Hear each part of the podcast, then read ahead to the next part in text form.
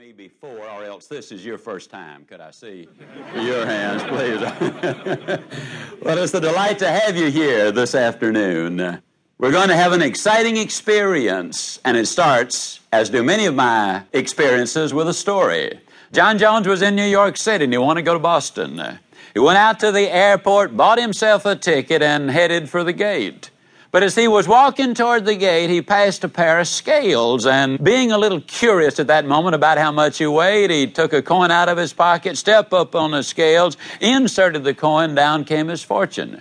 Your name is John Jones. You weigh 188 pounds, and you're going to take the 220 to Boston. well, he looked at that and he said, You know, that's exactly right, but how on earth did they know that about me? Oh, he said, It's some kind of a little trick. So he pulled his hat down over his ears. He climbed back up on the scales, inserted another coin. Down came his fortune. Your name is still John Jones. You still weigh 188 pounds. You're still going to catch the 220 to Boston. Uh, well, now he really was flabbergasted because why would anybody go to all of that trouble to play that kind of a little trick on him? So he decided to go in the men's room and change clothes. He's going to see what was going on. So he did that, completely changed clothes, even put a little mustache on, came back out, pulled his hat down over his ears, stepped back up on the scale, inserted his coin, down came his fortune. Your name is still John Jones. You still weigh 188 pounds but you just missed the 220 to Boston. Now, this series really is about the people who, for whatever reason, are missing the 220 to Boston, which really is getting the things out of life that you want. Well, the question is, what do you want? Well, I'm absolutely convinced that whether you live in Auckland, New Zealand, or Augusta, Maine, or anywhere in between, regardless of what you do in life, all of us basically want the same thing. I believe everybody wants to be happy. Never in my lifetime have I met an individual who said, No, I want to be miserable. So far, everybody said, I want to be happy. They want to be healthy.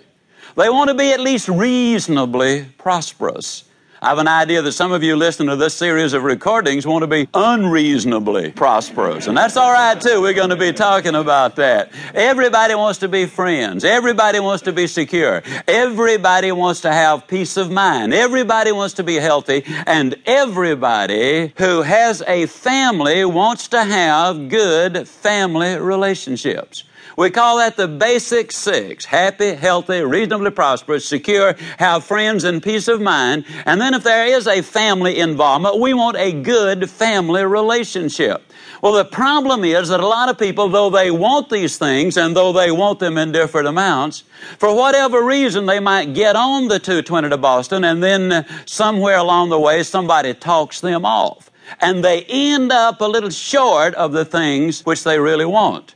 Now, in order to get the things we want, I want to emphasize three things which I will do repeatedly throughout the entire series. First of all, I will emphasize that you are what you are and you are where you are because of what's gone into your mind. And you can change what you are. You can change where you are by changing what goes into your mind.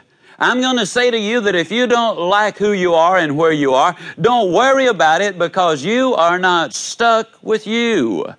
You can change you. You can grow. You can acquire. You can do things. You can be more than you are. As you shall see before we're through, there are so many things that we can learn which will make a dramatic difference in our lives and our performance. One of the other things I will repeatedly say is that you got to be before you can do and you got to do before you can have. But that first emphasis is placed on the fact that you're what you are and where you are because of what's gone into your mind, and you can change what you are and where you are by changing what goes into your mind. The second one I will emphasize is the fact that life is very tough.